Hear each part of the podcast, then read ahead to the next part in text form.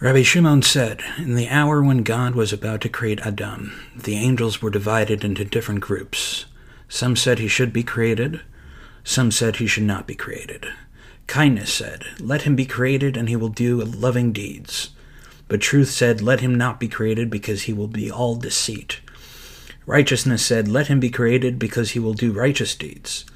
Peace said, Let him not be created, because he will be all quarrelsome and discord. What did God do? He seized hold of truth and cast it to the earth. As it is said, You cast truth to the ground. Then the angels said to God, Why do you despise your angel of truth? Let truth rise out of the earth. As it is said, Truth springs from the earth. The Kotzker Rebbe once asked his student, the Chiddushei HaRim, the verse in Psalms says, The truth grows from the ground. What seed could a person plant that the truth will grow?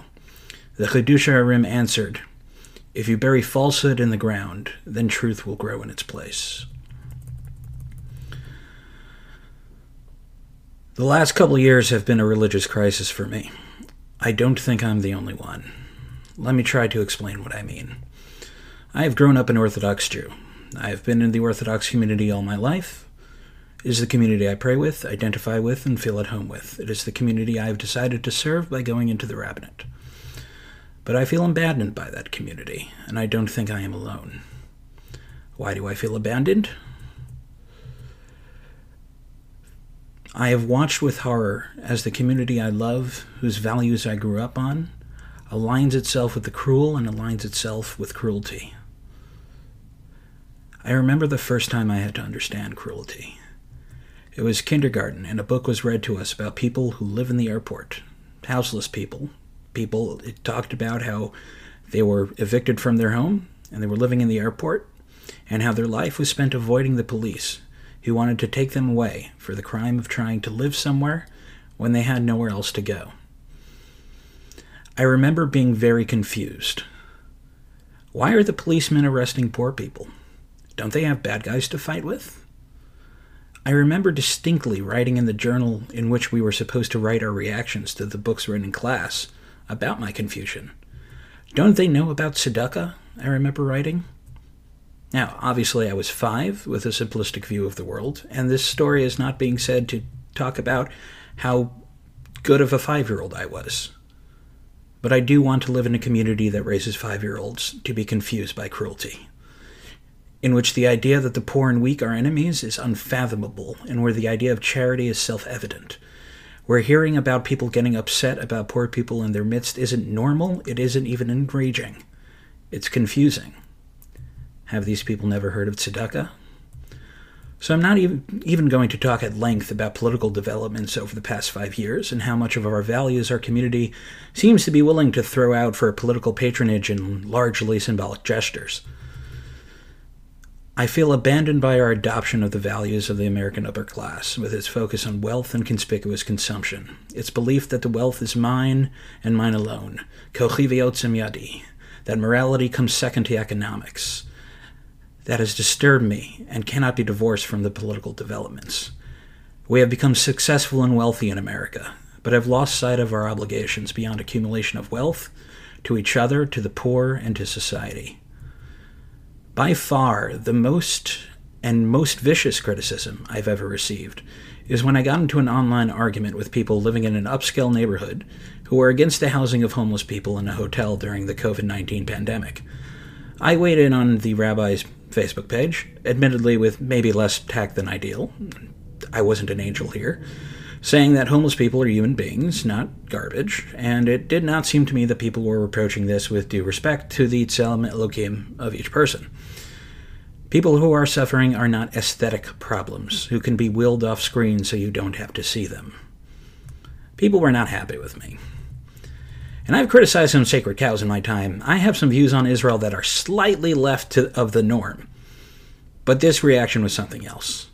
This was the angriest anyone's ever been at me. The rabbi said, I don't know who you are. How dare you criticize me, despite I'm pretty sure knowing who I am because we had talked previously, but who, who cares? A prominent community le- leader literally used four letter words at me. I was accused of being in favor of children having, having to watch adults masturbate in the street, which I am, for the record, not in favor of. A colleague was told to tell me that if I didn't stop, they'd get me fired from my job. The nameless, faceless people who spoke to this colleague. But what stuck with me was you don't understand. This is going to bring down property values, and if that happens, people won't be able to send their kids to yeshiva day school.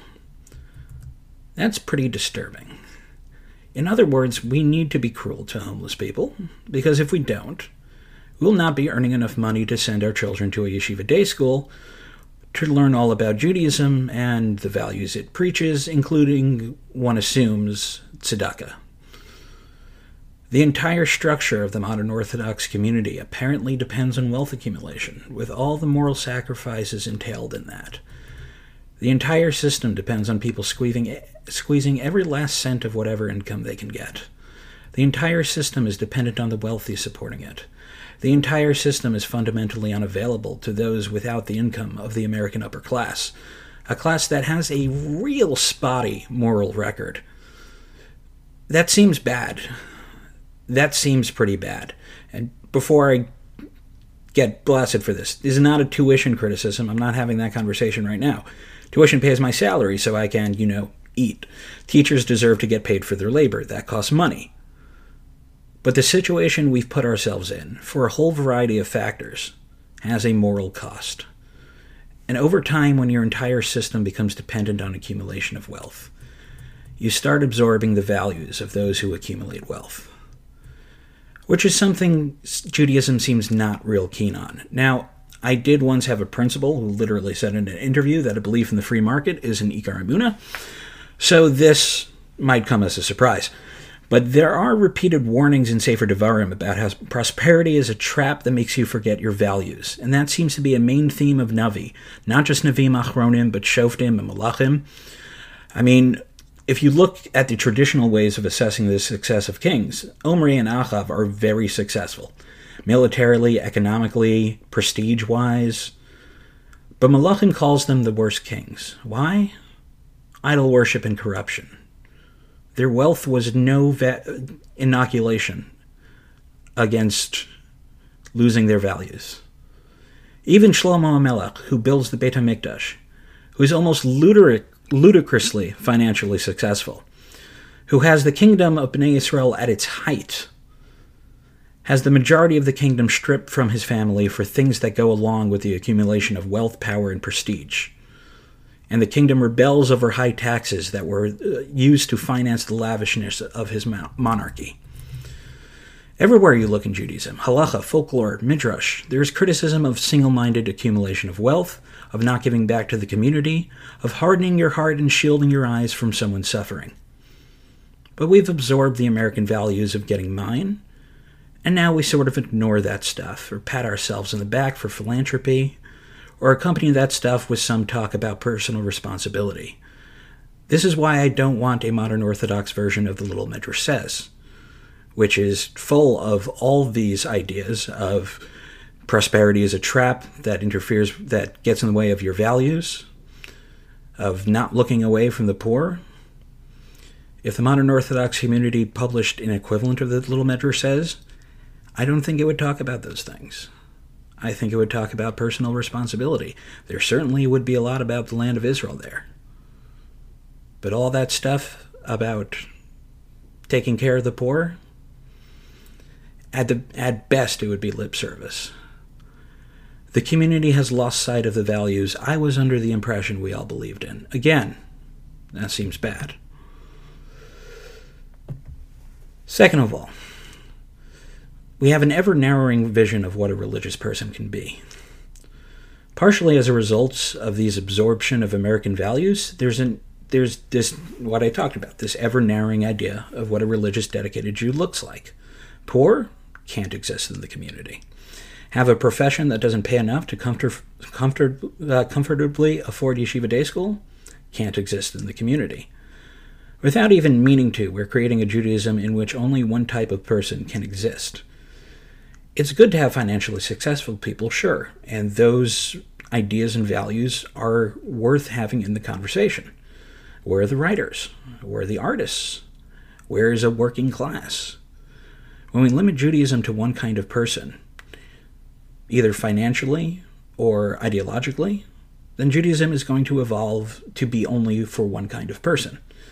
What happens to a community when it's never known an actual poor person? What happens when no one involved in communal decision making has to reckon with a working class person's perspective on the costs? And this is all just financial. The same processes happen to religion and ideology. What happens when an entire community only votes one way and values the same things? What happens with uh, when, as a result, a political alliance with evangelical Christians leads to an erosion of boundaries between our ideas and theirs? What happens when we use financial pressure to keep people ideologically in line? What happens when anyone offering a perspective outside the norm is declared a pariah before a discussion is even had? Now, I want to be clear here. I'm not saying that being on the right is evil. But I am saying that is the majority of the community that I find myself in most of the time. And it shouldn't be that way. It shouldn't be uniform. We're slowly creating systems designed to produce uniformity one kind of person who we think of as having the right to call themselves a dedicated Jew. Again, that seems bad. I've also undergone changes on my own through experience and reading. I've become much more suspicious of power and those who wield it, and those who place themselves beyond accountability. I've seen what happens when people operate with, without accountability. It's one word abuse. Abuse of all kinds. And when I look around these days, at the news, at the world, I see less and less accountability. Politicians making decisions without regard for their constituents or the law, relying instead on vilification of the other guy for re election. Those with financial power putting their thumbs on the scale of the law so they can act and accumulate profit with impunity as others starve in the streets. That sentence didn't really make sense, but we'll leave it in. Those with the power to exert force on the public, refusing to yield to any possibility of oversight and accountability for that power. Power, the ability to exert your will on others, the ability to get what you want without opposition or accountability, seems to be something that no one should have.